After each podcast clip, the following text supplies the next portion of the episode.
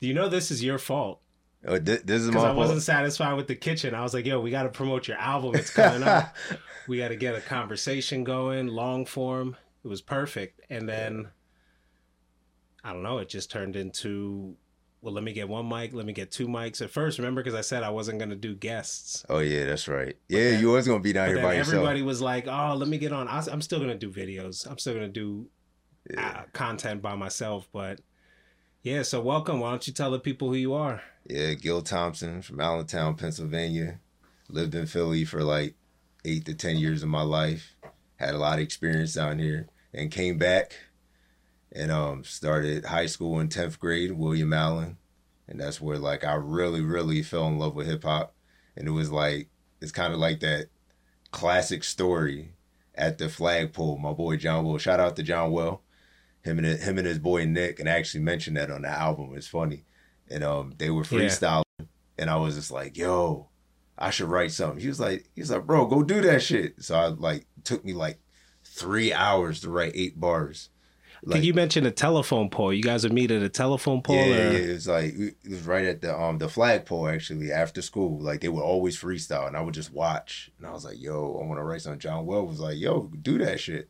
So I like took mad hours. I think it took me like four or five hours to write eight bars because it was so hard. I never trained that that part of my brain before. Right, right. And I did it, and I came back, and I was I spit a little, and they responded. I was like, "Yo," and Johnny was like, "Yo, keep doing that shit." And I was like, "Word."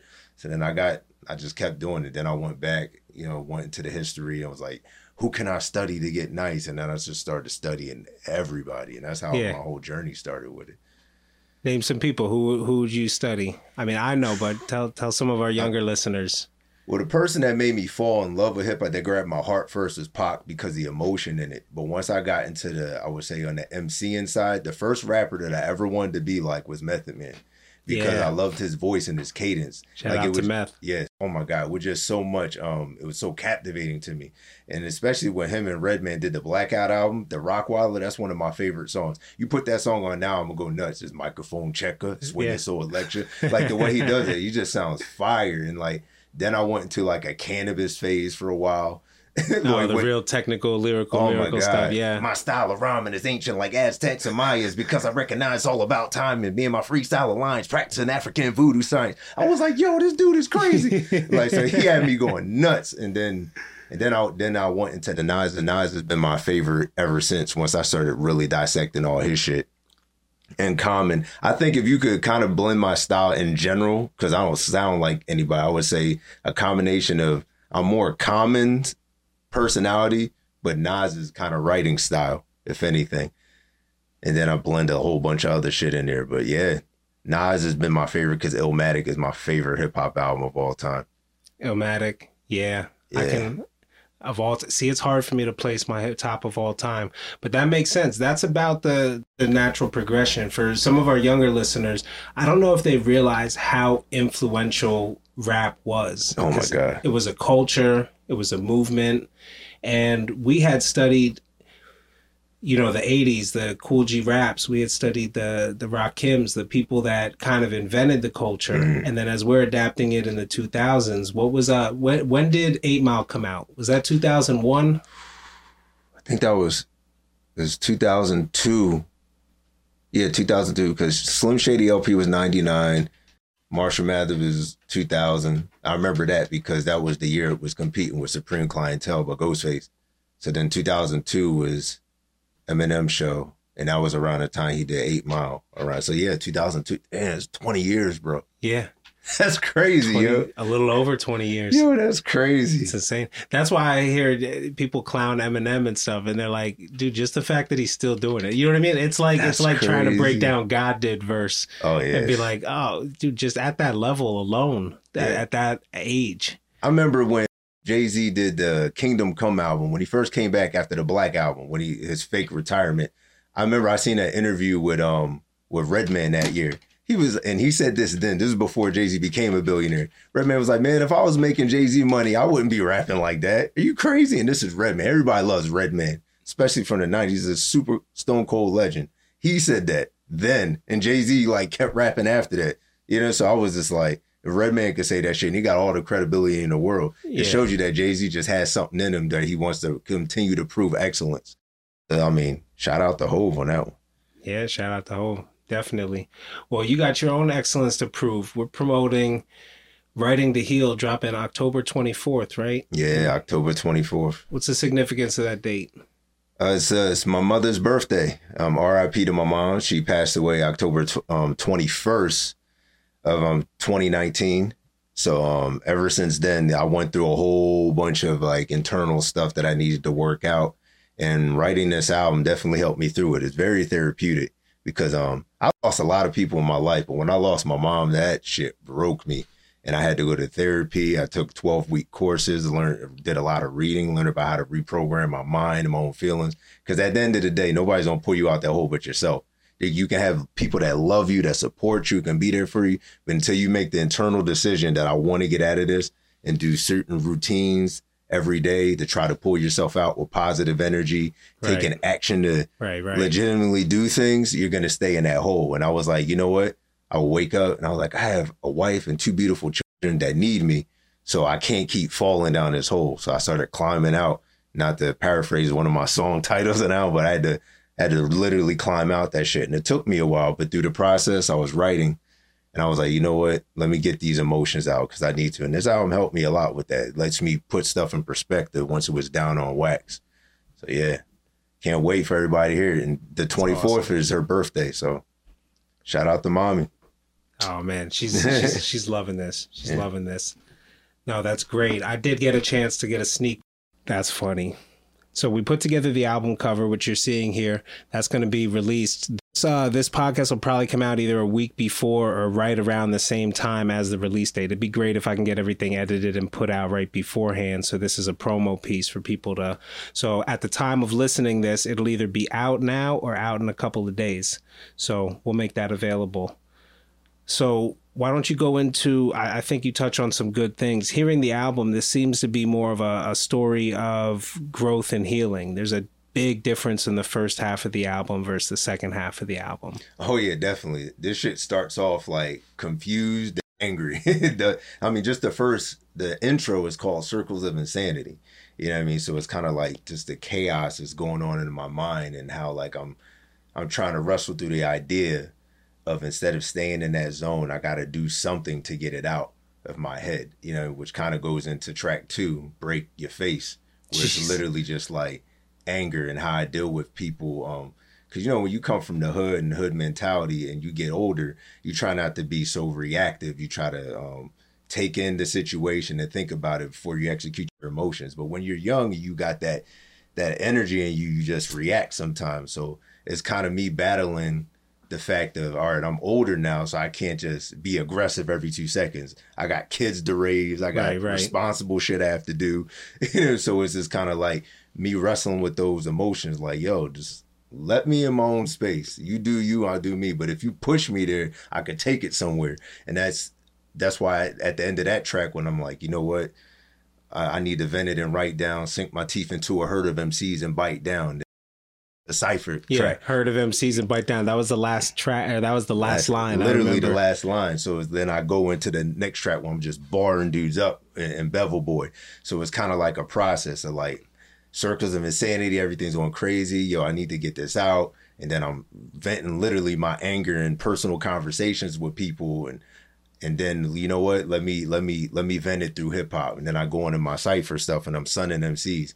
You know what I mean? So it's, it's a process of me letting out this anger, becoming more self aware, and just kind of being honest with myself and taking accountability. Yeah, for- accountability. Track five, right? yeah, for my own my own personal like um my my place in all this. Like I know the world might have done stuff to me, but how did I react to it? Was it in the most positive way? Was it in the most helpful way? Was it um that I come from a place of love? Like a mantra that me and my wife use every day now is bathe in gratitude and lead with love.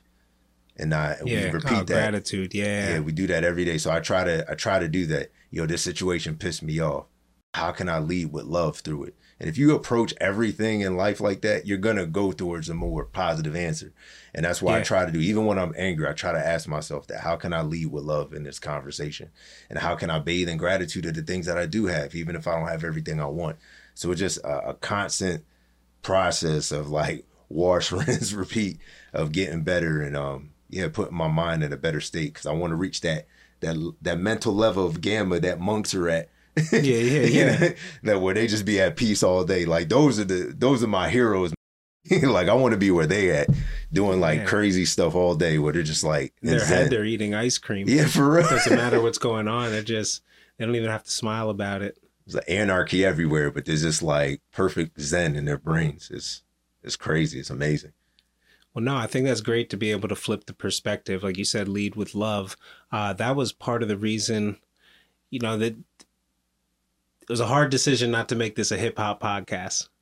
I was going to have the I will not lose. The Jay Z cleared. It was going to drop the beat, everything, oh, real. everything.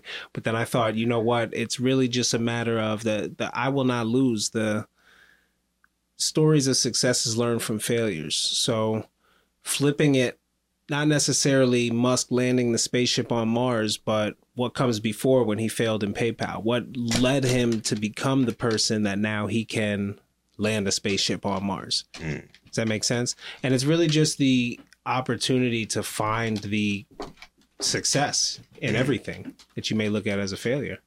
Yeah, it's um yeah, it's always a process. And and the thing people have to be comfortable with and recognizing that it's okay to be a work in progress. Many people think, well, I've done all this stuff and I've became aware I'm not naive to certain information anymore. So I should just know better and do better, which is true. But you got to take an accountability that you're still a human being. You're not going to be 100% all the time, even after you know positive information. Why? It's because we have a lot of habits that you did for years. Think about if you were like uh, just a prick for like 20 years and then you met a really nice person that touched your soul and made you really want to be better.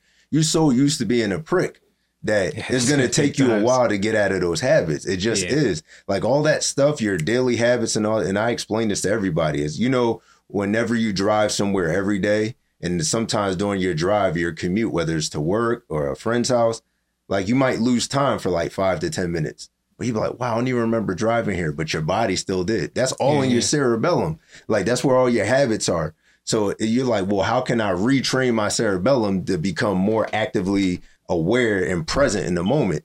And, and that's what your cortex is. You got to be in, you got to do habits that get you in the zone so that when you are relaxed and when you are on autopilot, your autopilot is doing positive shit.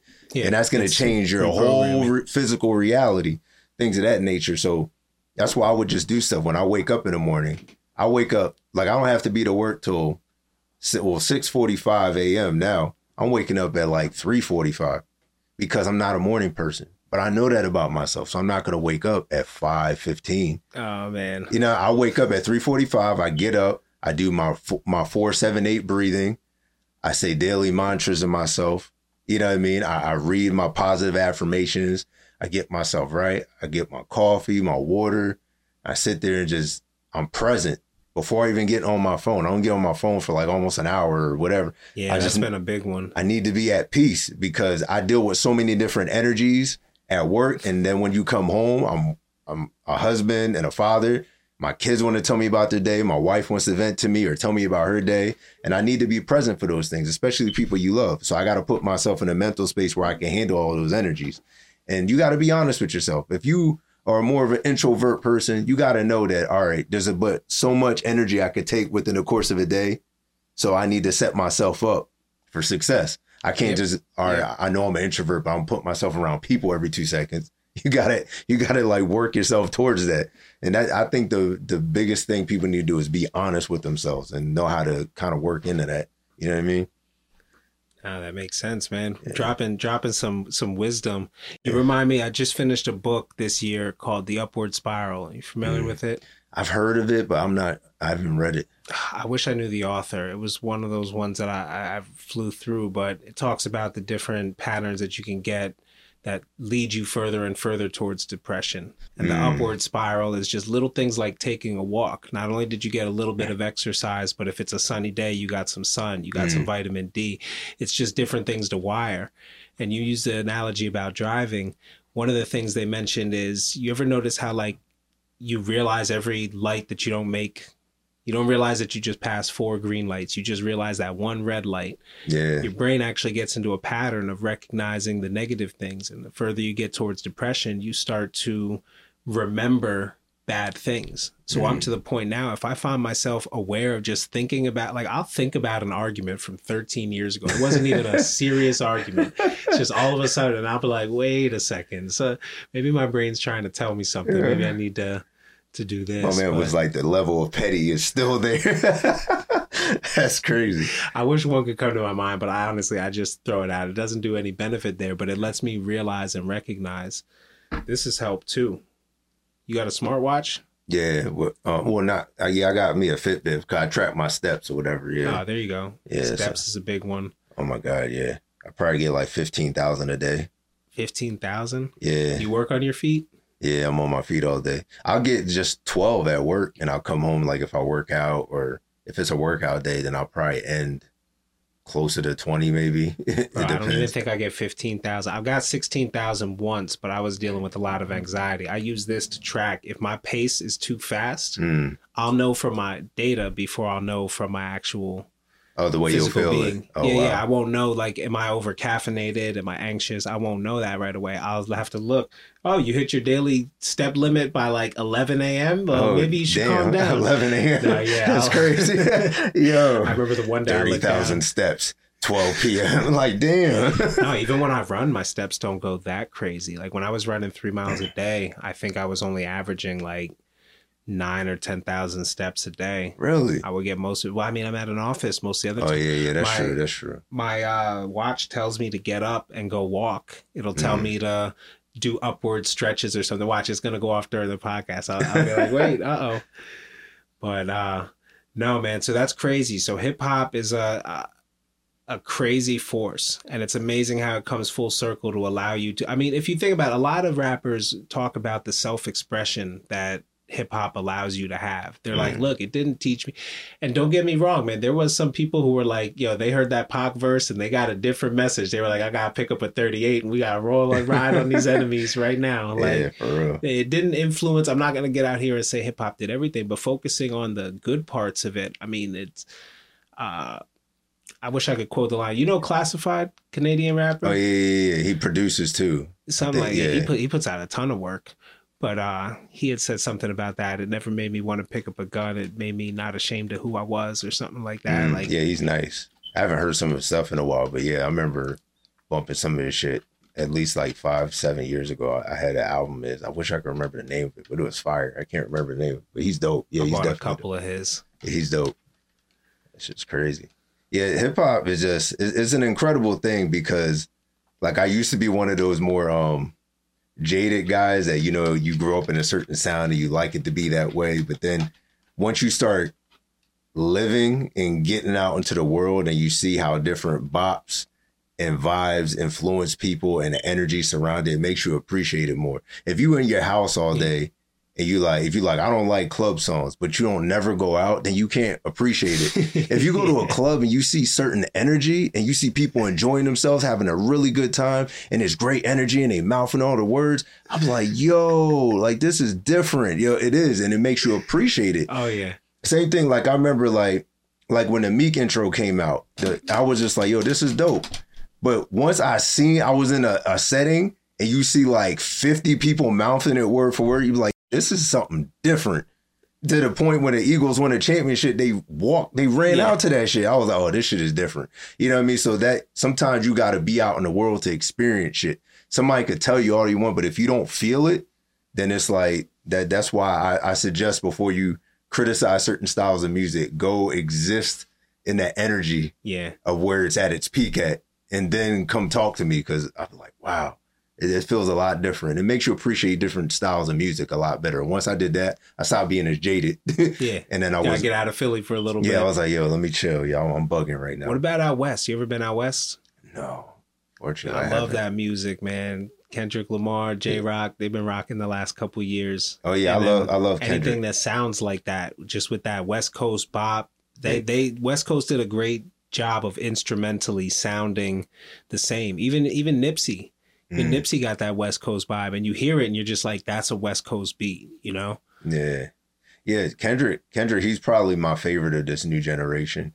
Uh, like of the leaders, you know, it's always between like Drake, J. Cole, and Kendrick. Like I like they're all Mhm. doing their thing, but Kendrick Lamar, and I think it's with me personally why I probably love him the most because I'm a person that if you do something that I think is like extremely hard to do that other people can't do, I admire it so much. I'm like, Yeah. wow, like how did you do that? Where most people don't give a shit about that. And that, that's fine. But me personally, like when he did like To Pimp a Butterfly, the way he put together Good Kid Mad City, like those are very Just listened to that complex yesterday. highly detailed albums. If you listen to that shit in headphones and you all the sounds and shit going through, I'm like, yo, this shit took a long time to put together. Like this Oh, is masterful. Dude, that switch up in Good Kid Mad City. Shit is crazy, bro. And when I, when I got that, I was like, yo, this generation ain't doing shit like that. They get a beat and they rap over it, and if they killed it, they killed it. Oh, this beat's dope. These bars are dope. Kendrick could have the the track one flowing into track fifteen, Yeah. and track two connected to this shit. I was like, this dude is different, bro. So that's the only reason why I appreciate him because I know in order to do what he's doing, you really got to put a lot of thought into it. It's not just I walked into the studio and spit a hot verse, and that's Oh, why yeah. I could I appreciate him more, like out of this generation of rappers. But Well, yeah, he got so many features. I just heard him on Classic Man, that Jidenna joint. Uh, oh yeah, I heard him on that. I heard him on Oh, like he was back on like with ASAP Rocky and Drake yeah. on fucking problems. I you know what I mean? Like he's just been he was on uh then I walked into Wawa get a sandwich and I hear Taylor Swift Bad Blood and I was Oh, like, yeah. that's right. He was on a remix of that. That's funny. Yeah, I was just talking to my daughter about this. She was like, "Wait, Kendrick was on the track with with Taylor." So I was like, "Yeah, it was a while ago though." That's funny that you brought. I was literally just talking about that yesterday with my daughter. That's funny. For as little as he drops, he stays relevant in every conversation. yeah, even the album he dropped this year on Mr. Morale and the Big Steppers, like that was very like deep and detailed and the the story he told about his own healing and therapy and stuff like that. Like I really enjoyed that story. I like, haven't wow. given a deep dive yet. I was like, wow. And the, yo, the track Mother I Sober, bro, it's like towards the end. It's like right for the last track. That is one of the deepest songs I heard in the last five years. To talk about the stuff that directly relates to the black community and stuff with molestation and stuff, to dive into that, how went into his family, and people don't talk about that. People having sex with their family members. I was like, that's crazy. Niggas don't talk about that shit, yo they they like and the fact that he went there and talked about like I was like wow bro and sounded so vulnerable that song touched me yo I was like wow like he's different so you could do a turn up song all you want you could do a 50 million but that song is better than like 50 turn up songs yeah. Oh yeah. because that oh, shit's yeah. gonna be around forever people don't get that vulnerable in music Well, he like- leaves in the room on it for an album. Yeah, he, he's like- able to carry that buzz that they want him to drop something else. He'll he'll get the features. If he had, you got to think about it. Back in the day, you dropped twelve tracks. If you didn't have three bangers to run it Yeah. to your next album, you had to. You, they, had it all planned out. Yeah. You were in the club, and then you had. Dude, albums followed the same format. That's one thing that I love about newer hip hop. It's not that same. Okay, we got three skits. It's gonna be verse, chorus, verse. No. We're gonna have the Ja Rule track on number place three. Ja Rule track Yeah. No, for real. You Yeah. always had to have like uh and then to the point, if you listen to Ja's last albums, it was just hit after hit after hit. oh my it god was like we could throw his album on at the party and play it front to mm-hmm. back. Yo, I can't remember the last time I listened to Ja Rule album. That shit is crazy. He did do good at the verses though. What was it against Fat Joe? I think it was. Ja Rule and Fat was it Fat Joe? I think it was. I think it was Fat Joe. They, they did the verses. verses. I think it was like last year or so. Excuse me a second. Yeah, I, I I didn't get to watch it, but everybody was saying Ja Rule did really good, and it made him realize how many hits he had back in the day. He was like, you know what, Ja was my dude. Yo, I, I heard a lot of people saying you know, that. see what it is is it was our dude in middle school. It was we were a little bit I'm 35. You're what? 30 39, 39? 39, yeah. Yeah, so you were you were in what? High school when Ja was out. Yeah. Like when I, I just, yeah, I was graduated. I'm not Just- talking about like Ashanti and Ja Rule. I'm talking about when he was putting out like uh, yelling murder all the Oh, time. like Holla, Holla. Yeah, Yeah. that was that Venni Vetti Vecci album. Yeah. yeah, Veni That was Vidi like 99, I think. I want to say I was in eighth grade when that came out. Mm. Yeah, that's crazy. Yeah, I remember that. That that's when he was getting a lot of DMX um comparisons, so he had to switch it up. I was just gonna say that DMX. That reminds me, he was praying on the album and stuff. Just that whole And then he switched it up and came back with every little thing that we do, and every, Yeah. and everyone's like, "Yo!" And then he had his own shit, and then he just he did his hits or whatever. That's funny. Ja Rule. dude. I, I was at his concert this year.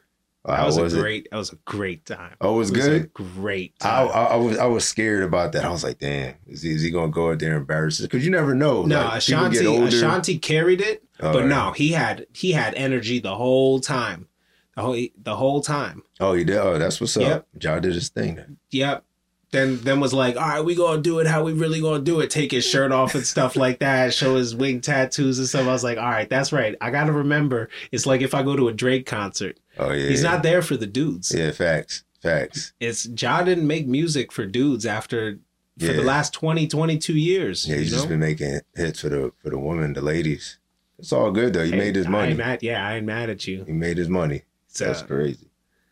It's Um, wild to get somebody, but that's why you got to go with the like the fact that he's still doing music. Uh, this generation knows him for Fyre Festival. Did you know that? Oh yeah, that that shit that went left. Yeah, I heard about that. That's crazy. Well, I didn't dive into left. it. I didn't dive into it, but I was just like, because I don't really, I don't really be following like stuff Ja Rule be doing like that anymore. But if anything, the the people that I, I probably listen to the most that would be of it probably like Griselda, with like Conway, like Conway. Benny and West Side Benny. Gun. Like I love them, or like even Trust with like Thirty Eight Special on Ransom and Che Noir. Like I, I listen to a lot of the underground stuff. 38 Special. I don't know. You're gonna have to send me some links. Yeah, he's he's dope. He's a they're, they're all dope. It's just like bars, shit that we came up on, more grimy instrumentals, things of that nature. You know what I mean? But yeah, that's that's who I'll be listening to. Matter of fact, on my way here, I was listening to Tana Talk Four. Shout out to Benny the Butcher. Oh man, I was listening to Tana Talk Four. I was like, yo, he's on that that that Conway feature on the new Danger on the new Danger Mouse. What's the one with Con? I think it's called Saltwater. Oh yeah, towards the end of the album, I know what you're talking Yeah. about. The the cheat codes album, yeah. Yo, Black Thought spazzed on that album. Something wrong with him, man. I don't think he's human. He has to be alien or something. Like, how do you just you just keep getting better? Like, Dude, if you just came out and was like he was like Asperger's or somewhere on the spectrum where just like language, like that was his gift. yeah, he like- just I don't know. He just different. It don't matter what era he in. He just kill shit. Like I still every once in a while I just go back and watch that ten minute flex freestyle, and I'm just like, yo, I think he did it like it was like two three years ago now when he did that, and he just spit for ten minutes straight, like I don't know if I could reference that. no breaks is on flex. Look up the the Black Thought flex freestyle. I think it was in the last three years. No, Word. that shit is crazy. Ten minutes straight, just boom boom. I was like, He bro, did that on the Tipping Point album. That was when I Oh, really the- got the into web- Black the Thought web- was the yeah, web web, and then uh, Boom. I think it went from Web was like number six and Boom was number seven. Or Black Thought like is that. different. That's why, and that that's the only. I'm, I'm gonna be honest. That's the only thing about me that's still a little bit jaded about my time. When people talk to me about new rappers, I'll be like, "Yo, go listen to this Black Thought freestyle that he just did two years ago. This dude been out since the '90s. Tell me if anybody you like is messing with him." And I'm pretty sure the answer is gonna be no. You know, so Yeah. I'm like, and that's why I was like, that's the only time I'm jaded. Like when it comes to just a skill level. If you're saying, well, I like this person's music better because I like turn up stuff or I like a different vibe, I'm cool with that. Because, you know, what I mean, you can like any vibe you want. But when you talk about lyricism, that's specific. You're talking about bars, cadence, flow, punchlines. You know, you're talking about something very specific. Then you start getting to like Black Thought, maybe a Lupe Fiasco territory where these dudes are just advanced. Their mind, or if you want to go into more freestyle, look up King Los. Look up King any Los, any yes. freestyle King Los does. He's probably the best freestylist I've ever heard. Like this dude is incredible. I think I seriously believe that if you scanned his brain, there's probably a chip in there. You know, what I mean? there's, Shit there's somewhere. there has to be a chip because I don't understand how he can freestyle like that fluidly and that complex on the spot. I've I'm like, yo, That's what I'm wondering. I gotta wonder how much of is it. Now, what I, I did do, I didn't write for two years back in my journey when I rapped. When I Mm. when I got to college, I stopped writing and I only exercised the freestyle. mm, And it is a muscle. It's something Yeah, different. is. You got you got the studio, you got performance, and you got freestyling. And you can only choose two of those. I'm serious, serious. Even even. Drake, come on. You Yeah. never heard Drake coming off the top with stuff. He he puts out like produced tracks and Mhm. allegedly as a ghostwriter. I don't know. I, I I mess with Drake, but it's it's not cared about as much as it used to be. I mean, even if you talk about you talk to some local rappers in this area, they're on some. You know, you're kind of allowed to steal. You don't have to Yeah. sound like yourself, and that's what's so funny. I go and I play stuff. I play uh, tracks that I recorded ten years ago. Mm. Nobody was trying to hear the way I was rapping 10 years ago, but there's a market for it now. It's so Yeah. funny. My son, I stopped rapping for my son so I could be there for him. And he's like, man, you should never stop rapping, man. It's like, well, damned if you do, damned if you don't, right? yeah. it no, it's works out. it- it's it's crazy though, just with the whole um, just the, just the bar concept of like MCs and stuff. I I just see it through through a different lens. Like you could like any type of music you want. Only time I personally um challenge people is I want them to be specific in what you like. You know what I mean? Like be specific and articulate in what you actually mean. Because somebody could say something like, say if you sell drugs heavy on the street, and somebody like, yeah, I sold a pack, da da da da da. I what I got the ratchet, I got bitches with me, da da da da da. And they can say it in the most simple format, but they said something that you do every day, right? People like, yo, this dude is nasty, and they'll be like, he's he's nastier than Black Thought. I'm like, no, you're using the wrong terminology. You relate to that more. Yeah. Say yeah, the yeah, word yeah. relate. Don't say he's nice. Because if we look, if somebody goes da da da da da da da da da door, da da da da da da fell on the floor, right? And you're like, okay, that's a simple rhyme scheme. By definition, you look it up, it's a simple rhyme scheme. And then if you hear somebody going, I go drastic, flow have it, mastered the rap shit with graphical taxes and flat, and you start hearing words Yeah. connect, that is by definition a more complex rhyme scheme. So you can't Right, say that takes more skill than that. You just can't like so you got to say I relate to this style more and that's why I love it. I'm cool with that. But don't say it's nicer than Black Thought. Just say you can't relate to that It's stuff. almost it's almost like you got to separate it. You got the Canibus flow. Like I got I got my I, I went through and organized my Spotify playlist. yeah. the other weekend, and I got hip hop, rap, lyrical, Jedi mind tricks, all that boom bap is just its own stuff. Shout out to King Magnetic. I was listening to him this morning as well too.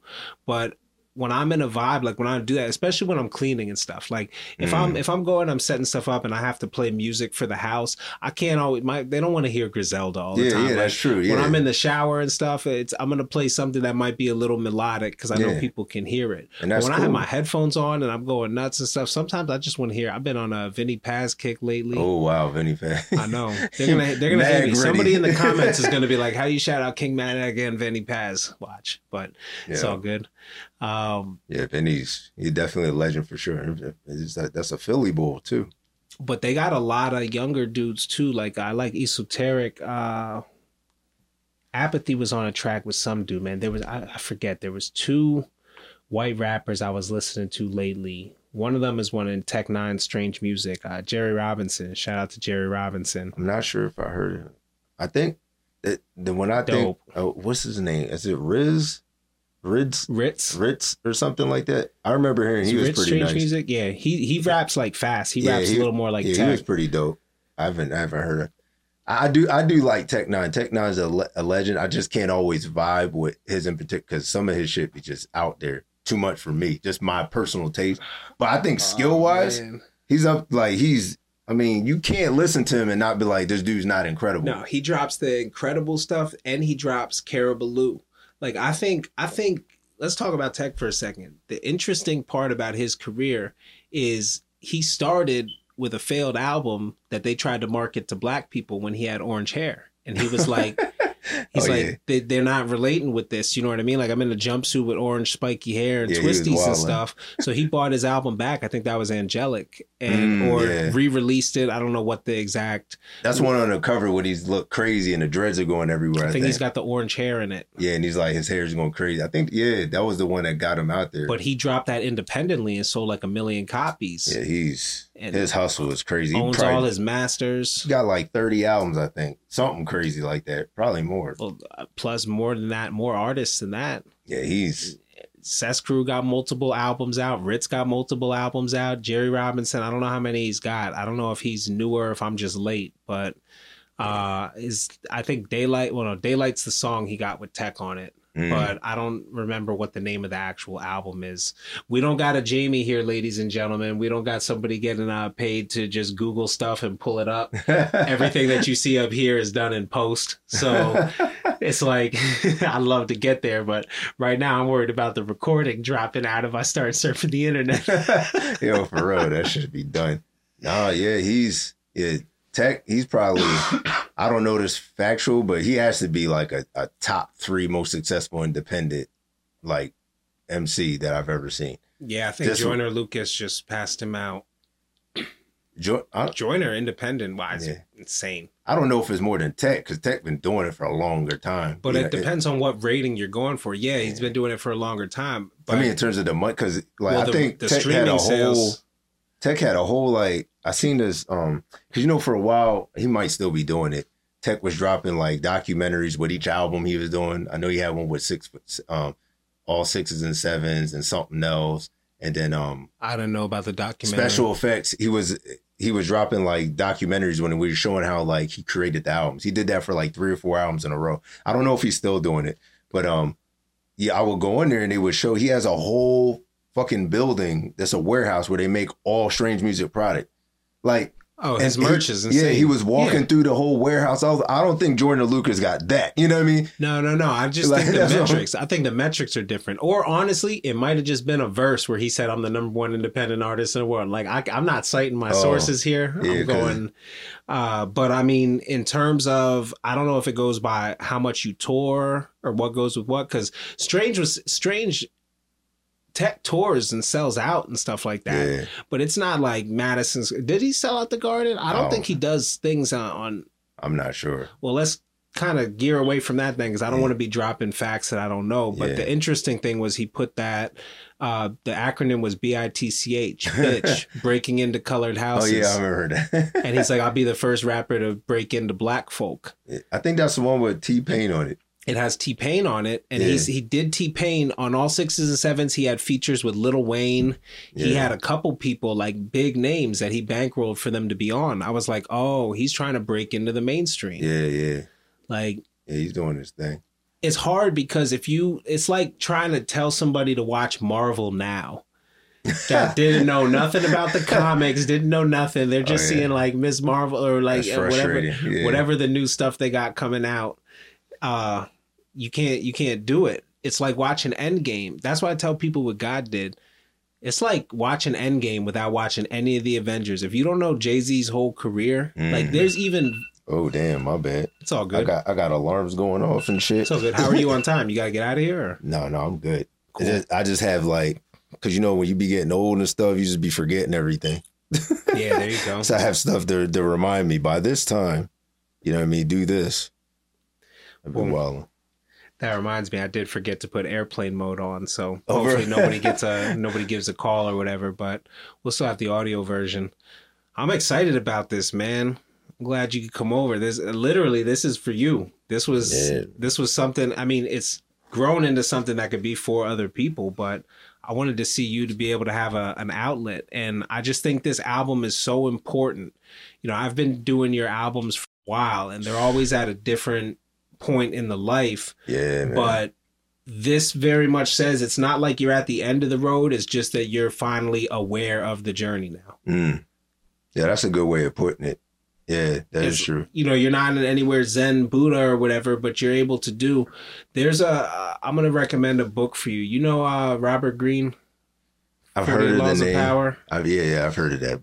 But I He's got read another it. one called Mastery. You never read Forty Eight Laws of Power? No. I got it in my office. I'm gonna let you hold it. Gotcha. Will you? Will you at least page through it? Yeah, yeah, You yeah. can't read it front to back. It's a fucking encyclopedia, bro. Oh, it's like that. 48 laws of power he goes through each of the he gives a law of power and then he goes through an example of that law like how somebody in history followed it then he Mhm. goes through the reversal like how somebody reversed it Mm, so like it's real cool like one of the laws of power is always appear dumber than your mark mm, so he tells a story about how these guys conned a bunch of rich people into they literally just paid for raw gems and laid them in a mine and they're like, "Oh, we don't know. We think we found something. You guys want to get some excavators?" And they were like, "Yo, we're going to take advantage and we're going to sell it." He's like, "I don't know, name your price."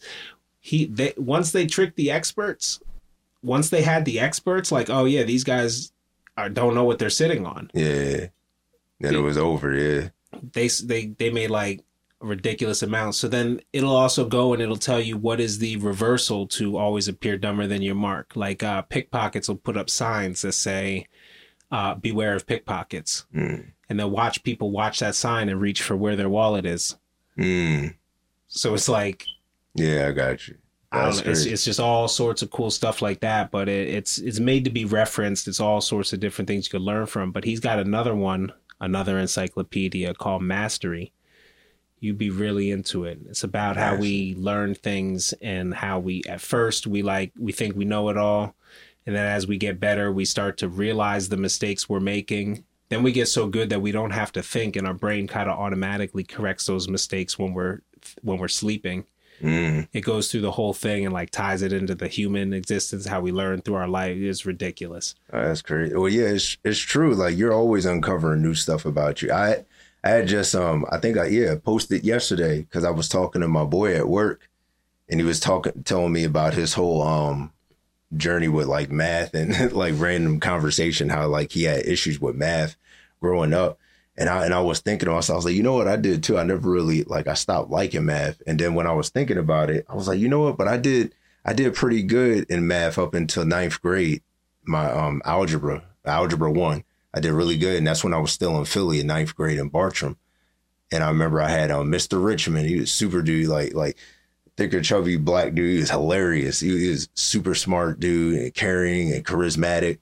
And I remember one day he had me cracking up at after class. We are standing in the hallway. He had me rolling like I was crying. I was like, this dude is hilarious. And then I came in the next day and they said he died of a heart attack. Oh, And I was like, damn, yo. And like that, the whole school, like it just is like a dreary vibe. And then when I thought about it, I was like, yo, after that, I never did good in math again. For the rest of high school, even when I came to Allen, like I was only getting C's and D's until I grad. So I did enough to graduate. You know what I mean? But I, I never did good. I never got another A in math after that. And I and when I was talking to my boy about that, I was like, yo, I really had trauma from that. And he, Yeah. like, and that's something like my album's been written for done, recorded for a couple months now, but I'm still uncovering shit. You know, what I? Was Yeah. like, that's crazy. Like, so you're always going to be discovering new things about yourself. The point is to be aware of these things and to acknowledge them and to be like, okay, what can I do going forward? Now, because I'm not in school presently, I wouldn't be able to apply that. But for something else, when I go to learn something, if there's resistance in my body about it, maybe I should explore that more. Why do I have resistance about learning a certain subject? Is Makes there anybody in my life where something might have happened when I was first introduced to this subject that would make me have resistance to it? So now now it blew my mind. so that literally put yo, but yeah, I'm asking some questions Yo, right now. no, but that's that literally this shit just happened yesterday, bro. Like I'm telling you, like this is mad exclusive. Like this shit just happened yesterday. So I was like, yo, so now just that lesson itself, like that could make that into a whole track if I wanted to. You know what I mean?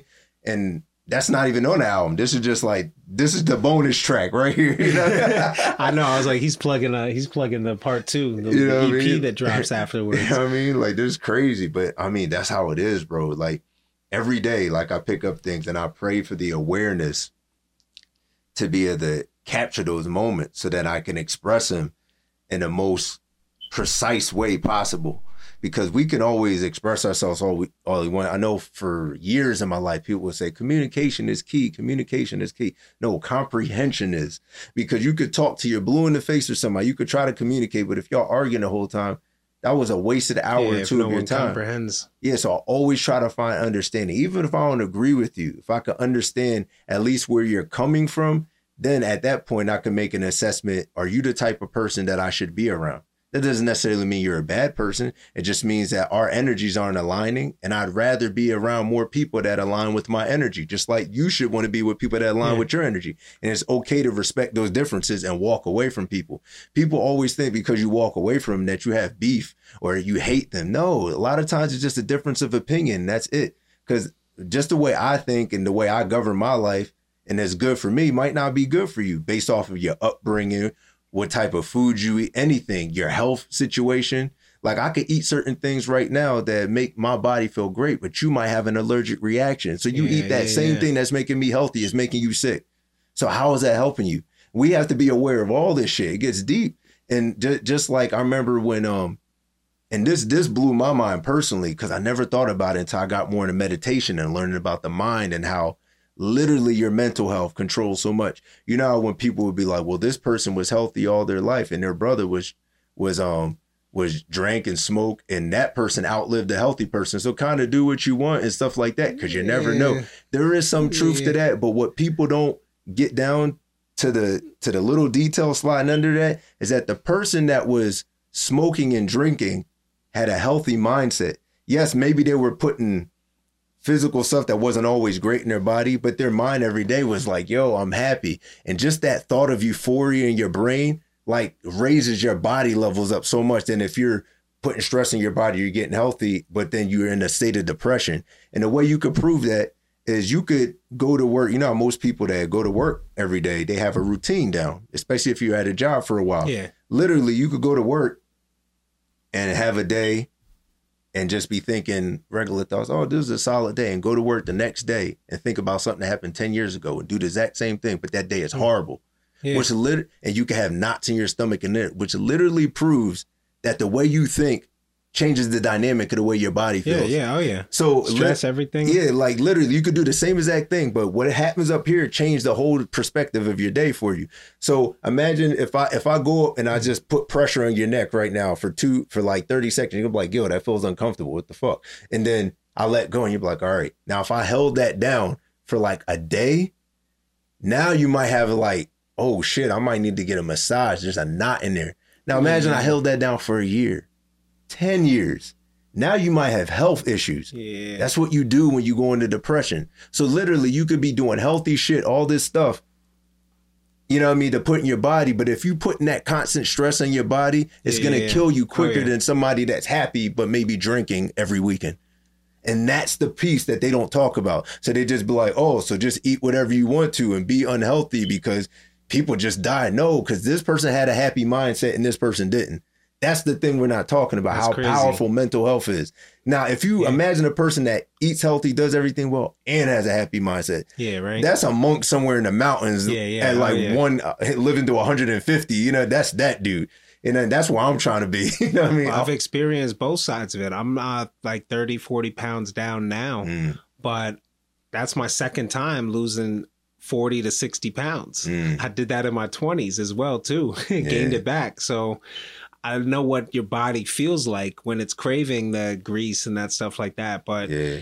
I mean, it's it's it's crazy, and I, I can say that since I stopped drinking, my mental health is it just ties hand in hand. So like, drinking's not for everybody. You know what I mean? Some people could drink every weekend and be fine. My mom Yeah. drinks like uh, she'll drink blue moons. She'll drink like two or three, a couple nights a week. Yeah. She's not an alcoholic. She's fine. That's not my story. I can't. Yeah, I I can't do that. Neither can But- I. I stopped drinking since December. So in a couple months it'd be a year. Me, I just woke up and was like, I'm done. yeah nah definitely but oh i just thought of something did you see that link that i sent you where it was like uh XXXTentacion versus biggie and Pac? oh, I didn't see it. I don't think I've seen that. Where's my phone? You got your phone on you? Yeah, I don't I don't think I've seen that. ah we'll we'll find it. I'm not going to be able to throw it up in post because we'll get a copyright issue. But um yeah you probably can't even play it on your phone but i just wanted to talk about it if you saw it. Did you send it on, on Facebook? um probably would have sent it on facebook. Oh yeah, because I don't I don't see nothing. Like I'm already at September 11 Oh, this was a this was a minute ago. Oh, so it was a while. this was ago. like before. Yeah, yeah, yeah. I'll look it up. I mean, you could look it up. Probably rap battle. Pac versus Tentacion, but they animated it like Dragon Ball Z style. over. so it was like it started with the beat going and it was like it was uh i forget if it was the beginning of uh the west side uh, what's that track with Pac or whatever where he's like look at him over there or something i forget but he's not sure. talking shit on every every track that yeah. opens but they made it and it, it was like they were walking in heaven and they looked at each other they had the whole dragon ball z mountain area cleared out with the thunder Oh shit! and when. Pac starts rapping he's like powering up Oh shit. No, I didn't see that. That's crazy. i'm gonna show it to you man it's, it's something they we were battling. They were battling. Oh, they shit. did a verse from Pac, then they did, I think, a verse from uh, Juice WRLD or XXX Tentacion. Oh shit. And there were people watching the battle. They were like, "Oh man, Pac's getting smoked." But then, like as the dust settled, Pac was still standing there, and then he drops the uh, the Wait, matter of fact, verse. was it was it um damn. Was it like um South Park graphics? similar, yeah, like I South think I Park, know. Dragon I Ball think Z. I do remember that now, uh, but I watched it in the morning, so that's why I'm thinking about. I was like, yo, I think it was like a South Park um Park Yeah. type graphic. I think I do know what you're See, talking about. See, that's where somebody, either somebody my age did it, but I don't got the time to do something like that. Yeah, that Like, was- that was animate the whole detailed That was hell. yeah, like that's crazy. If somebody somebody wants to sponsor me and bankroll me, I'd love to do something for hip hop like that. But back when we were in the day, we had a little Blink One Eighty Two, and they played it over top of Dragon Ball Z clips. It was Hmm. like super blurry, GIF pixelated, but it was just Adam's song by Blink One Eighty Two Mm. to like Vegeta falling somebody just put those two things together and made like media. Yeah. I think that Yeah, that's dope. And I and I think uh, now that now that you're saying, that, I do remember because I think I remember because I know like the "Hit 'Em Up" song, they took the pieces out of it that could be applied to everyone yeah, instead of like because he had a lot of Biggie stuff he was saying there, so he took out the parts that could be generalized. And I remembered, I was like, "Yo, that's dope." The way it's like it's like he's really Yeah. talking to him. I was like, "That was it." So I do remember that. Yeah, that was a minute ago. You sent that to me. yeah, I, I do remember watching that though. Yeah, that was fire though. And it shows you like like and I think the beat they had was a more like um more recent beat. It showed you how timeless um Pop's flow is. I was like, that Yeah. that should Oh, sound yeah. fire on that beat. but that that opened up a whole that had me. Uh, I went back to the Resurrection album with the the soundtrack that Eminem produced. oh with, wow. uh, running. yeah, yeah. Why am I dying Oh, yeah, to crazy. live if I'm just living to die? Wow, yeah, I remember that shit. That was crazy. Yeah, man, it's it's so much, so much. I, I still I'm excited about this content coming out. I like Jid or JID. oh yeah, his his album, what's it, The Forever Story? That new one that dropped. That's that's a dope album. The Forever Story. What he started with the Never Story, Yeah, right? th- then there's this new one's called The Forever Story. It's actually his best album, in my opinion. He did.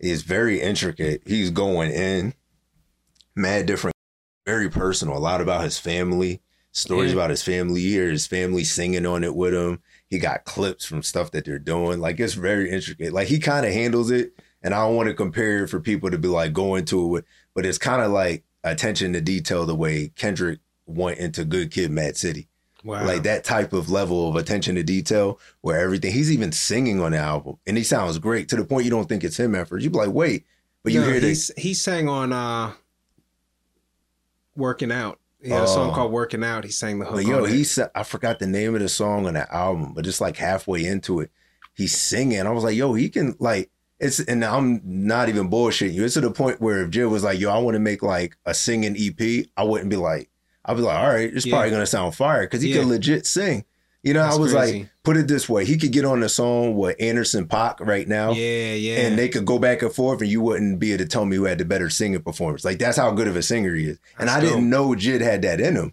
I was Yeah. like, yo, this is a n- nice new wrinkle to his whole, you know what I mean? His whole artistry. I was like, that's great. So yeah, he did a great job on this project. I definitely fuck with it. It's it's dope, especially like how we talk about like new and old generation. Like that sounds completely new. Like it's today's hip hop, but Yeah, done yeah. very detailed and intricately while still having great songwriting because he has turn up joints and all that, but he handles everything with a level of detail that us older generation appreciates.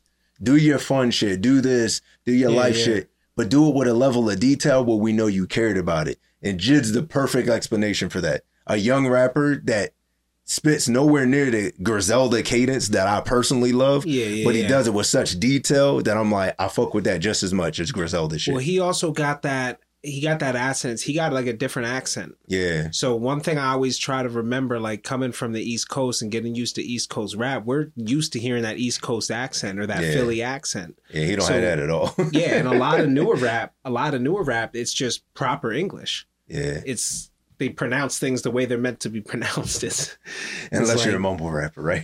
well, I mean, yeah, the mumble rap. But honestly, like you said, for understanding differences and being able to respect it, I can't get mumble rap. I can't do it. But I also can't do what Lil Jon and the Yachty or Lil Lil Jon does and all that. Like I can't do the East Side Boyz. I can't make music like that. I've tried to make a club banger. I, Yeah. It's just it's just not me. That's because Uh, we're overthinkers and we're always thinking about Yeah. the next bar. Them dudes is going off a feeling. Like I know this. Um, shout out to um, LG is Izzy, um, young boy. He be doing music. He doing a lot of stuff out here. Yeah. in Lehigh Valley. I remember I had a conversation with him one time because he Izzy would drop so much stuff in the studio. Like I remember he showed me before he dropped like a project years ago. He had like 40 songs in a clip, just chilling because he's always in there recording. I'm like, bro, like what? And and he'd tell me he just goes off a feeling. Like I'll watch him sometimes. I'll go down there and he Yeah. wouldn't even he wouldn't write. He would go sing a couple lines and then he just pace around the room for like five minutes and then he have a couple more lines in his head and keep recording. He would record himself sometimes. And that's how he does it, just off of his feeling. So it's not really intricate, but it's a real feeling. And he's a he's a vibing type dude. And he goes off of what he feels and and the songs come out that way. And that it's a lot easier to be catchy that way too, because you're going off Yeah. a feeling, you're in tune with the melody. Where me, I'm sitting here like then putting Yeah, peace a and lot stuff. of times I write it to a different beat. I write it to the shook ones beat. Yo, I'm seriously like when you write shit to that, there's no way you could go off. Or you you sitting there trying to piece stuff together all intricately, and and these dudes out there just vibing. So I think I think there's a beauty to both. You know what I mean? And, and the real special rappers are the ones that put both of them together, and that's when whoa, like they put melody and heavy bar structure together. You that dude's who's been- different. you know You who's know? been uh probably I guarantee Spotify's gonna say it's my most listened to this year. Um you fuck with Saint John, Saint JHN. I've heard of the name, but I haven't listened. I'm gonna put you on a couple of tracks.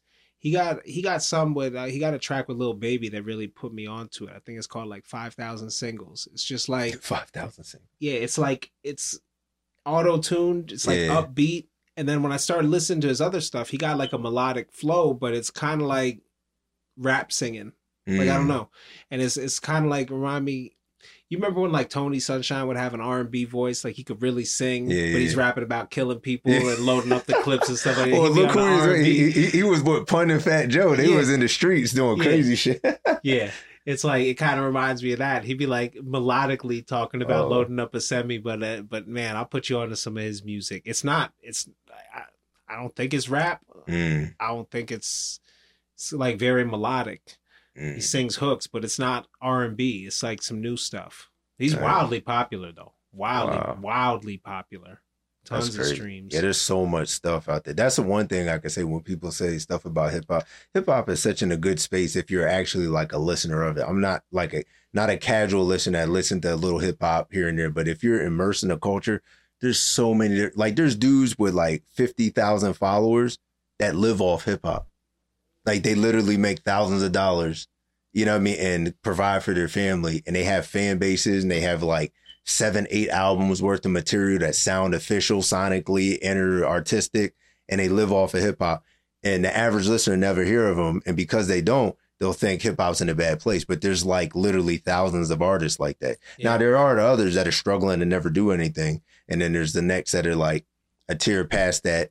A tier past the 50k would be like Griselda because they're like known, but they're not known known. And then after that would be like the yeah, J Cole's. Griselda falls falls in a weird place. It does, they because seem real, real popular they for are someone real who's popular. underground. They're real popular, but Griselda's kind of at the space that Talib Kweli was at when he did Get By. It's like he was popular, but he wasn't Jay Z famous. Yeah, And that's how I look at like radio's Griselda. playing it because everybody's playing it. Yeah. Not everybody's playing it because radio's playing. it. Exactly. Like Griselda's at that Talib Kweli space, but where Jay Z was at then, that's where like say Drake is now. Well, Drake's probably past that because Drake does like international music and stuff like that in terms of popularity. But like there's Drake, and then there's like I would say Kendrick and Cole right under that in terms of popularity, and then you, the Griselda and stuff like that in terms of popularity. But yeah, man, this hip hop's a crazy thing. I know you're talking Mm-hmm. about some of the like the mama rappers. I remember one dude that I got a I don't listen to him, but I got appreciation for what he does was like I think it was damn who was it? Was it who dropped the Lil album Baby? Jeffrey? Was it Lil Baby? Jeffrey. I He did, he dropped the Barter Six or something like that. Was that that wasn't Lil Baby? Nah, I, I can't Was that tell you. Lil I can't may- tell you none of Lil May- may- Baby's names. maybe it was Lil. Yachty. Oh, whoever whoever dropped the album called Jeffrey when he had the Japanese hat or whatever, the Asian like hat, whatever. I can't remember the name of that. Whatever rapper that Hmm. was, I think it was Lil Yachty. I don't know, but he he had a um he had a couple songs where he wasn't saying anything, but the way he was rhyming his cadence to these melodies was so inventive. Like I I never heard cadences like that before. I was like, what? I was like, and I'm thinking like the lyricist in me, if you put bars in that, Yeah. you would be hitting like a Royce the Five Nine type flow. Wow. Like that's how intricate his me- melodic presence was. Uh, he kept switching up cadence. He wasn't saying anything, Yeah, he wasn't saying anything. but uh, but the way he was, I was like, this shit is crazy from an artistic expression. But we're so bar heavy. If it don't got bars, I'm not listening to it. Like we get in that zone. yeah. But when I just when I put away, you know what I mean, my judgmental view and I just went into it listening, like and I I learned to appreciate him. I just I would I think it's Lil Yachty. I don't know. Whoever dropped the Jeffrey album, because I remember Somebody's listening to this screaming at the like TV this right is now. it like, is. it's who Like- it is. Yeah, put it up on the board. yeah, whoever dropped the album called Jeffrey, that's what I'm talking about. It was it was years ago, It's but probably called like George or Yeah. Jeff, Jeff with a G E O. yeah, but it has like a it looks like a some type of I'm not sure what culture, but it's like of the Asian and he had like one of those like samurai hats on. He was like this. I feel like I've seen it. You know, I could Google. I have Google right here. but you gonna mess, yeah, no, you gonna mess it up. it's cool. But I think yeah, it was around that time where I listened to him. I was like, yo, and that's why I started learning to appreciate these vibers more is because of him. Cause I was like, yo, some of them really have some brilliant cadences. I just personally personally need more substance in order to relate to it, so that I could Yeah. connect with it. Because I could, other than that, like I'll listen to it and I'll appreciate it in the moment. I'll never listen again. If you got content that I that's relatable, even if I can't, even if I didn't experience your story personally, if you do it from the heart and it's detailed enough where it follows a story, beginning, a middle, and end, and it's told coherently with words and you're not mumbling through shit, I could vibe with you. I'm like, oh, that's what's up. I feel where you're coming from. Cause you don't every movie we've seen that might have touched us hasn't been stories that we've been through. But because it was depicted the right way, when you think right. of putting that right actor in that role, he killed that role. I felt it. I never went through that. But the way he he presented it was something so compelling and captivating that I was drawn into it. Same thing with music. I don't have to experience everything you go through, but if your performance and the way you convey it is so brilliant, then it's like it's undeniable. And that's all I'm saying is no matter what you talk about it, just make your performance undeniable. So I can at least connect with you on some level. Say, Yeah. you know, say real words, say something that's that's real to you. You know what I mean? Because everybody has a different experience. I'm not going to experience, be able to experience everything, but I You could still know- respect your perspective. Who's the? This had me think of somebody recently, and it's gonna mess with me. It's another white rapper I've been listening to. Uh, I think Prof P R O F. You ever heard of him? I don't Uh-huh. know if he's popular or not. I don't think I. something came up and just the way that he was rapping on it, it was like goofy. It was like he wasn't taking it serious, but he actually had bars. And then I looked up the video and it was like like G-Eazy does this a lot where he'd be like in like an old newscaster suit and they'd be moving like it's in the fifties, like it's all production. But yeah, I mean hang on, give me one second. Like, oh, technical difficulty. nah, we should be good. Might have gotten quieter, but I turned you down a little bit. You were getting you were getting into I was it. getting mad hype. but it's all good. Just be more posts later. Uh, so I wanted to get back to your album for a little bit. I had some notes here. Give me one second. So you told us about the growth. I wanted to know the one bar that stuck out to me was, and shameless plug, the album is called Writing to Heal. We had spoke about having like therapy through writing Mm. your process. What does writing mean to you? You kind of lead it that you come into the conclusion that you change your goalposts. The goal Yeah. is not to be the next Jay Z with your music. You want to elaborate on that a little bit? Yeah, it's kind of um I would say around 2007 um when I dropped the album called The Classic. I had um I had ambitions at that time to be the best rapper. It was still that. It was still like I want to be that. So when I went into every bar, every concept, whatever, that was always in the back of my mind, no matter what I was talking about. And then um you realize once you really get into it that in order to take it as far as it needs to be, there needs to be a lot of crazy sacrifices. You have to have the right team around you. Like nobody could do it by themselves. And the first person that actually pointed that out to me, the first signs of that was when Jay Z dropped the Black album. And I looked in the linear notes in the back of the book and he was saying, Yo, I couldn't have got this far without my team. He said that. Yeah, yeah. Like you can go get the Black album and read that shit in the back in the notes. And he said, I couldn't got this. I was like, wow, Jay Z saying this? yeah. You know what I mean? And then when he signed, and then again, I seen it again, and that same message was thrown at me when J. Cole dropped the sideline story. And that's Jay Z's artist. He signed he signed J. Cole to um the Roc Nation joint. And in the back, the first thing J. Cole said was, Yo, you cannot make it this far without a team. Yeah. He was like, because you can't do everything. And I always used to think that there was something I was lacking. Like, and I realized that I would have teams over the years, but everybody wanted to be a rapper. It wasn't like you're just doing the photos, you're Yeah, just doing yeah. the promotion. I'm rapping, you're just doing that. Everybody's like, all right, so it's my turn. So they're helping you, but they're not really helping you because they're waiting for their turn. You know what I mean? And we are never on the same page. Like, let's all go on on my album. Now let's all go on his album or let's go on her album, whatever. Everybody was always out for themselves. Not in a like selfish, like, fuck this dude way, because I'm still cool with Nah, But everybody. there's some sort of altruistic motive. I get what you're saying. And, and because of that, that's why like I can never get out there. And then once I got to the point where I started figuring out things, then uh, like I got married and I had children. Yeah, yeah. and then yeah. I don't care what nobody says. And I this is actually a small pet peeve of mine. I say small because only time like I only talk about this once in a while, but it's when dudes be like, yo, I got children and I'm more successful. Well, first of all, bro, you was probably selling drugs. I don't sell drugs. I go to work every day. So I don't got a hundred stacks just to put up on music. So that's how you got up on me because you were doing something illegal while I wasn't.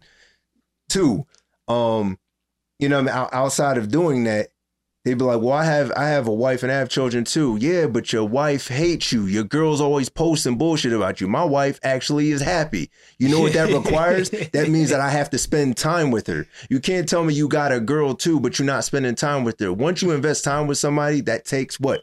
Time. You have to spend time. You have to build rapport. That takes away time from doing music and all the other shit. Kids that have an actual relationship with your children, you have to spend time with them. I'm I'm going seeing my daughter do cross country, my son doing hip hop dance classes, spending time with him, telling him different things to be as a man, getting on them about Yeah, their yeah. chores, making sure they're academically right. What do you need from me? That takes time. If you're not doing that and you're just a high and by and then taking pictures, yeah, you look really good. But no, your kids and your wife or your girl is suffering.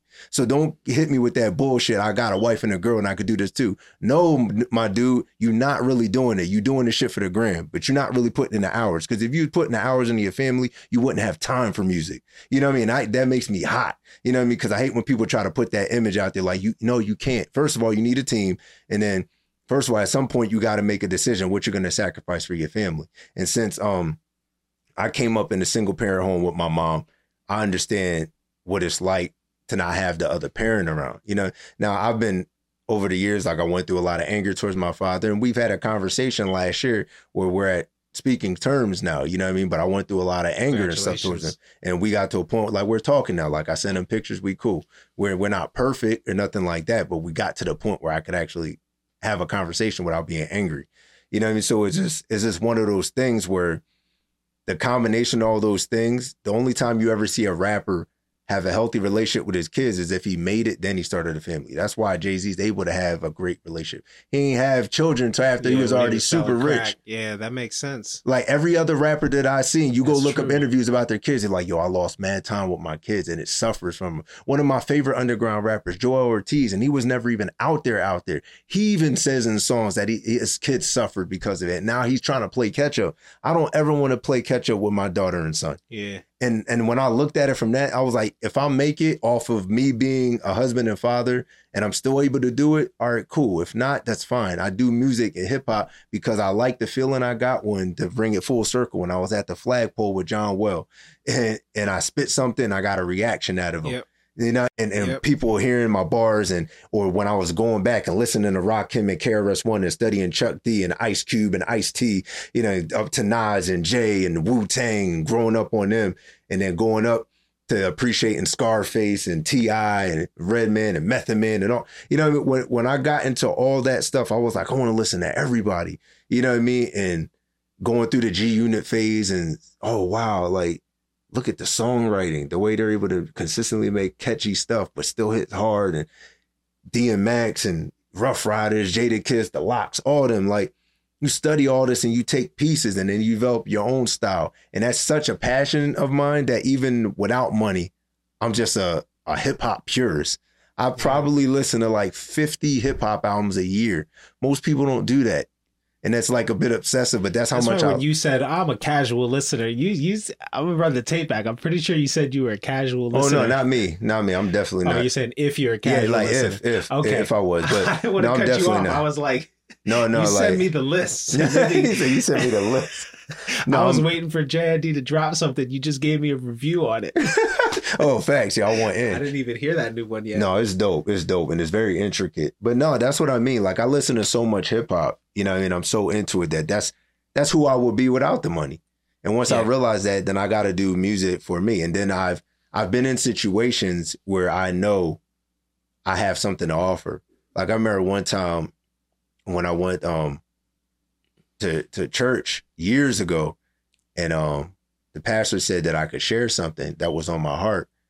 And um, I went up there and I spit a acapella. It was like 40 bars or something. And it was about what I was going through. I kept it clean because I was in a church, obviously, but hmm I spit something from the heart and how where I was at in my life.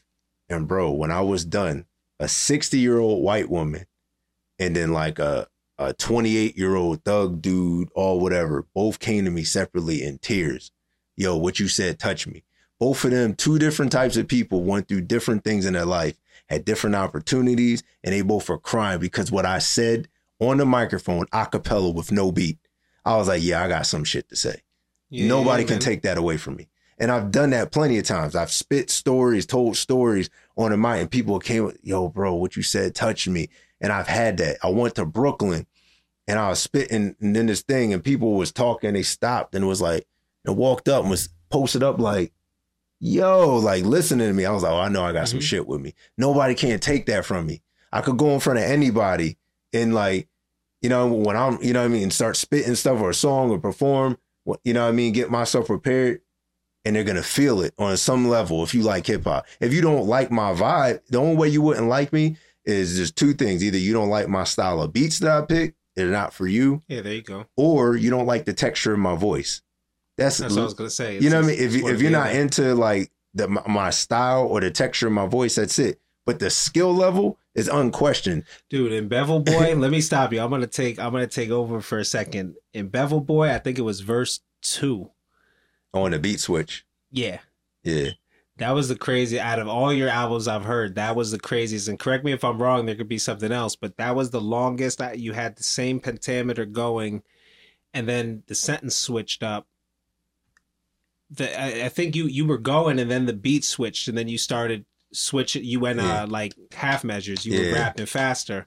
I was I was literally listening to it. I was like, that was one of my notes that I put in. I was like, that was that was really something. Um, and normally I don't hear like the stuff I hear on your albums is different than stuff that you're like featured with Gallo. Oh, you Oh, know what I yeah. mean? There's still that competitive and stuff. And that, that was kind of where I struggled with making music was pulling it all together because I just love that hype. Just I want to rap, go in that battle cry, Joel Ortiz. Just just wow, want to battle, spit. battle no cry is chorus. crazy. That's Battle cry is crazy. Yeah, it is. I'm, I'm gonna listen to that when I leave. Yeah. That's crazy. Oh man. Yeah, no. Um yeah, I get into a zone. I still look for newer hip hop and I, I as weird as it sounds, I'm getting a lot of it from the apathy. Uh Chris Webby hasn't for a little bit, but I would really like Chris Webby's stuff. It was just like it's weird. It was fun. It was like Mm, yeah. talks about ADD and shit like that. Mhm. Just, I mean, it's weird to hear. To, to take like I, one of my biggest things with mental health was for me to go and identify as my condition and not just have it be like something separate or something I wasn't afraid of. So the fact that Chris Webby could poke fun at himself for having ADD, Mm, I think that's kind of a mentality that we should have yeah. because people don't even people talk about mental health, but they don't consider ADD a part of that. Yeah, that's true. That's just your kids being bad. It's just a boy thing. Like Mm, they don't realize that, and like to treat it with meth, yeah, that's that's crazy. it's insane. But it's gonna affect somebody with ADD's brain different than if I go and sniff an Adderall or something. You know, Mm. it's it's just different. But um, I don't know. Let me see what else we got going on here. We're at a we're at an hour and fifteen minutes, bro.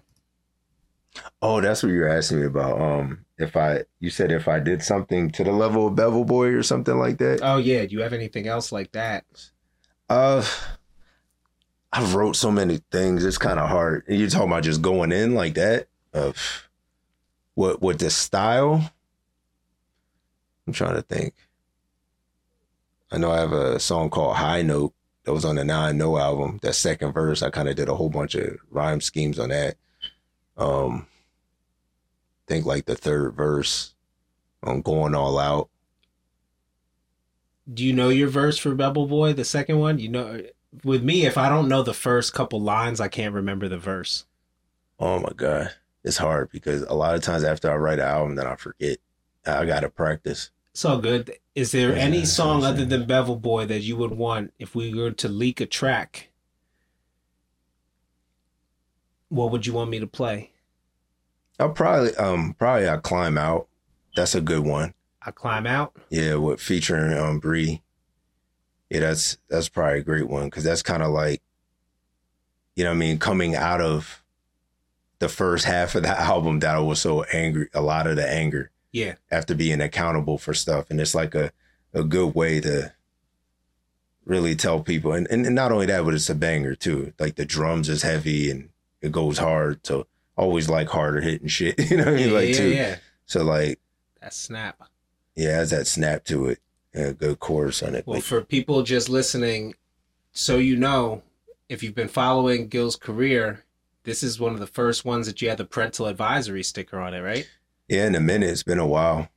And it was just it was just more of a um because a while ago I made a conscious decision to stop cursing in my raps for a while.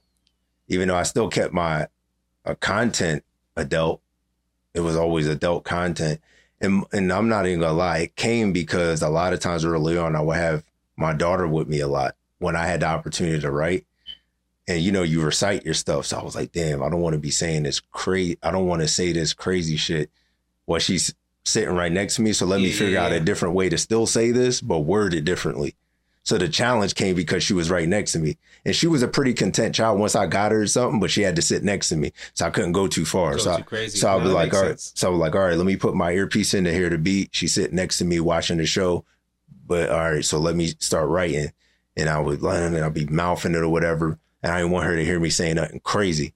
So Yeah, if- yeah. at least if I made it a little bit more intellectual, that she couldn't process it yet, you know what I mean? And I could still get my point across exactly. So that's how it started, trying to like write around her. That's And- crazy. And then I kind of just stayed in there. I was like, oh, I don't got to worry about making clean versions. Personally, I feel like Mhm. it's a lack of vocabulary if you can't replace fuck. Yeah. So If you I have mean, to say fuck to to show power, yeah, to show that presence, then you're just not as good of a lyricist. So for me, it was a challenge of finding ways to say around it. I, I don't think I ever recorded the N word I definitely didn't record F word or anything like that. I never put anything on my albums with parental advisory. Mm. Yeah, I think with this album, since I went through so much of a like a devastating depressive, I think I needed to allow my and with my kids being a little bit older and understanding and not like knowing that like they know they've heard adults curse and they know they're not going to walk in a room disrespectful and curse and they know that now. Whereas if, when they were more impressionable for that to take place, that's why I was being careful about how I wrote when I had the opportunity to write around them. Now, like my son and my daughter ain't gonna go nowhere cursing, even if they heard me curse. You know what I mean? They're like, that's something adults do. You know what I mean? They know not to be going around not me being disrespectful. you know what I mean?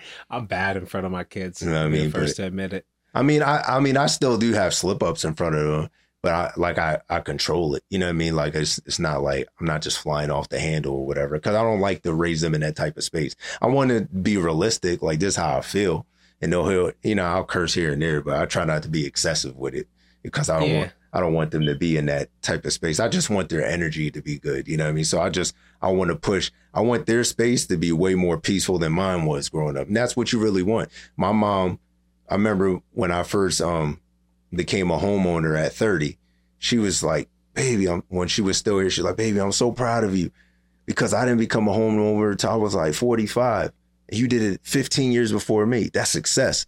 And when I looked at it from that perspective, I was like, you know what? She's right. She looks at me like, yo, you're married and you're a homeowner by 30. I had none of that stuff at 30. And and she set me up so I was able to accomplish that. You know, so I was like, word. So I gotta set my kids up even better.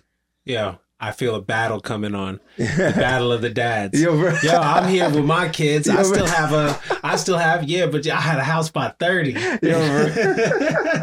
by 30. Holla at your boy. Instead of dad jokes, have yeah. like uh now that was that concept I was telling you about. Maybe I'll have you eventually write it for me, but we all end up at the same red light. You know, I had people growing up with me that it was like, oh, you you're not going to this college, or you're not you're not doing that. Mm. You're going off with the art. You're gonna do the art thing, and it was a lot of people who went. I've realized that when you compare yourself to other people, like humble people are not in the they're in the battle trying to figure out how to perfect themselves they're not sitting here trying to compare themselves to whatever like yeah i'm still gonna take some things like people oh what is he gonna be the next joe rogan? Was he gonna, no it's cool. We'll figure it out. What is he gonna yeah there's influences from podcasts i listen to but shout out to your brother naughty nuisance. We'll throw his tag up there. Yeah. um i love the track that you have with nigel uh or to nigel. What's yeah. the name of that track? Um you came a long way. You came a long way. That yeah. was a really good one. And that one is literally just bar for bar talking at nigel yeah. Just telling him like from like big broing him pretty much. Yeah, big just, him. from from a kid to him now being a, a father of four and just everything I've seen him, how his whole mentality changed. Cause you know, as a big brother, you kind of look at your little brother the way you go through a situation, you're like, man, I don't want to be around him. He's annoying and um, I gotta take him everywhere. And going through that to the point where he became his own man and then we got respect and love for each other. And then I seen him going through his stuff with, with mommy and I had to be the mediator for a lot of the stuff they went through, and then how he started making her proud. And before she passed, she felt he was in a great place. And I just, when I looked at all that stuff and I wrote it down, I was just like, yo, you came a long way, bro. I'm proud of you and I love you. And I just felt, I felt like, you know what? I never made a song about my brother. I was like, you know what? This is the time. Cause then right after that is a song about my mom. So I was like, yo, this is a perfect yeah. way to go from him to her. You know what I mean? To two two of the most important people in my life ever. You know what I mean? So uh, that's that's how I felt. It was just it was the perfect time for that. Madness, dude! It was it is really masterfully crafted. Mm. Listen to the album a couple of times. There's no problem listening to it front to back that's some of the problems I've had with albums sometimes where it's like you got to listen to it in pieces. Mm. You know, mm. people throw seven deep tracks that all require you to break them down and stuff. And it's like, I was still trying to figure out what was going on on the last one. Now we're over here. Now this is real even. It starts with your personal journey. It starts with you coming to accountability and then your kind of message from that new perspective to your family and to your mm. loved ones. So, um, definitely check out the whole thing. We'll make sure you know I'll time it so we can drop this so that the album is out now. Mm. Uh, I'll either drop this like the 25th, or if you drop it on the 24th, we'll have this part of your media run. So we'll Yeah. drop it like And it's gonna be on all like streaming websites. It's gonna be everywhere. But at the same time, I will be selling it on gilthompson.com as well. So if you want to support it and get it dir- directly, gilthompson.com. You know what I mean? Yeah. And when you see that big logo, this man right here designed it. He designed it. he designed all the album covers that you're gonna see on that website. Let's throw up all the album covers know- right now, right? Bloop, bloop, bloop, bloop. Shameless plug. You know, we call that catalog, baby. yeah, no, definitely have a catalog between uh, singles and stuff. But look out for Writing to Heal, Gil Thompson on all streaming platforms now. Go ahead and grab that. We're gonna take a listen, wrap this up here. Unless you got anything crazy, I'm gonna play Bevel Boy. Oh yeah, I did want to give a shout out to um, my man Angel, aka Mr. Soundproof, a murder. He produced the first, um, I believe, five tracks on the on the album, and then Jacque, um, aka Triple Threes, produced the last four. You know what I mean? So I had two producers for the whole album. You know what I mean? They both of them they did they did their thing. Triple Threes and Mr. Soundproof. They so if you like the beats, them two dudes put their foot in it. They you did find them thing. on Instagram or yeah, what? yeah, you find it, Mr. Soundproof and Triple Threes, and um, um, Mr. Soundproof just spelled out is for Triple Threes he puts T R three, the number three, then P L E three Z, like so you spells it uniquely. We're gonna throw it up Yeah, there. There's, just- there's like- no way anyone listening on audio. They is were like, man, I'm not that." doing that. It's like, Yeah. Now that works. Cool. So this is Bevel Boy off of the new album Writing to Heal by Gil Thompson. yeah.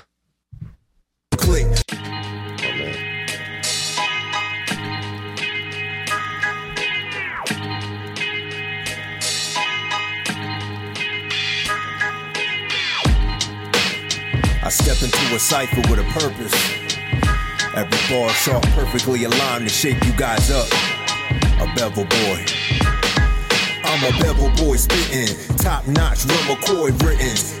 Genghis Khan warlord diction, a bevel boy hitting. Ernie Shade bear knucks whipping, collapsed lung, major limbs missing. The time approaches to evaporate you roaches, cause I'm driven with the focus, armed and deadly with explosive verbal stanzas. Killer grammar, a sophisticated mantra that I use to go to war with all opposing propaganda. So, check your arsenal, all of your verbal weaponry. Make sure it's all collectively correct before you step to me. If you start dissecting me with holes in that directory, I'll take the life from every shot you send more than vasectomies. Tossed into your faith, the great holocaust of a lost debate. I've lost my hater boss whose entire jaws up in caution tape. Too ferocious, leave victims inside coaches. Stands approaches with the facial expression. I smell atrocious. I killed it. Yeah, let that breathe a little bit. So your mind doesn't weave and the riddle hits. My brainstorm seeks seized and the drizzle fits. Growing mental feast, all feed and can nibble bits.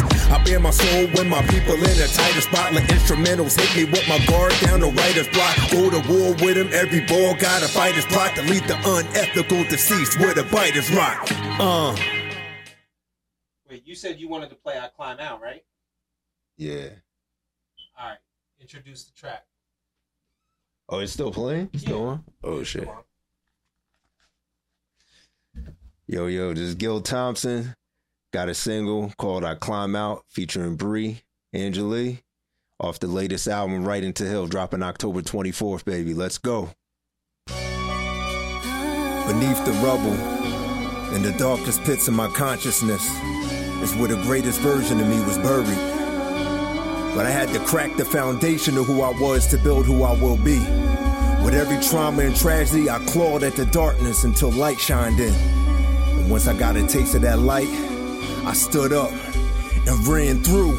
Won't fall too strong. Look at my eyes and you'll see that I'm ready to rule all reign long. Over my doubts and my weak insecurities. Once I came hard, striking, attacking the evil that lives in me, killing the source, hitting the cord, lighting the match, burning the corpse. Still here, chin high, knowing the route that I took was a recipe made my soul strive, giving me clout and what strength in my legacy, making me king over my mind. Focus the truth, spirit combined. Now that I bring everything I'm meant to be through, lyrics I'm fine. Before the record, there's many things that I have rejected and disrespected. My mental health when I don't correct it. My mother died from a cancer, I feel my soul's infected. I know she's smiling on me, the heavenly angel is free. It's hard to pray, I'm resenting God and I'm trying to shake it. To honor what she believed and valued is very sacred. Even if I disagree, my kids are believing in me. To God and show that the quit is never the key.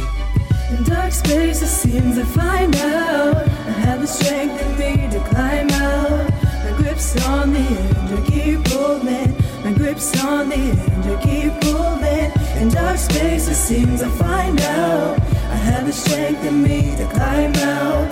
I climb out, I climb out. My grip's on edge, I keep pulling. My every finger was sliding because my spirit was hiding. Too many thoughts are colliding, bashing my soul. I'm like a zombie that's hanging, rapid deterioration. I need my soul to awaken, tighten my hold, locked in. Building muscle through my struggle, dropped in. Adversaries, mental pictures, I will always crop in. When I'm dealing with pain, feeling the same, running from goals, filling my veins. Servants of hate, blocking the truth that I could use, healing my stains. It's really getting wicked. My heart is too inflicted and heavily addicted to as I submitted. I really tried to quit it. I'm trapped and deeply knitted, twisted in a pit of existence. I know my mind invented. Tired of being careless, no longer will I wear stress. Daily in my life, enhancing all of my awareness. I'm still learning, but I found my direction. Resiliency is what I'm reflecting. In dark spaces, seems to find out. I have the strength in me grip's on the edge, I keep pulling. My grip's on the edge, I keep pulling. In dark spaces, seems I find out. I have the strength in me to climb out. I climb out, I climb out. My grip's on the edge, I keep pulling.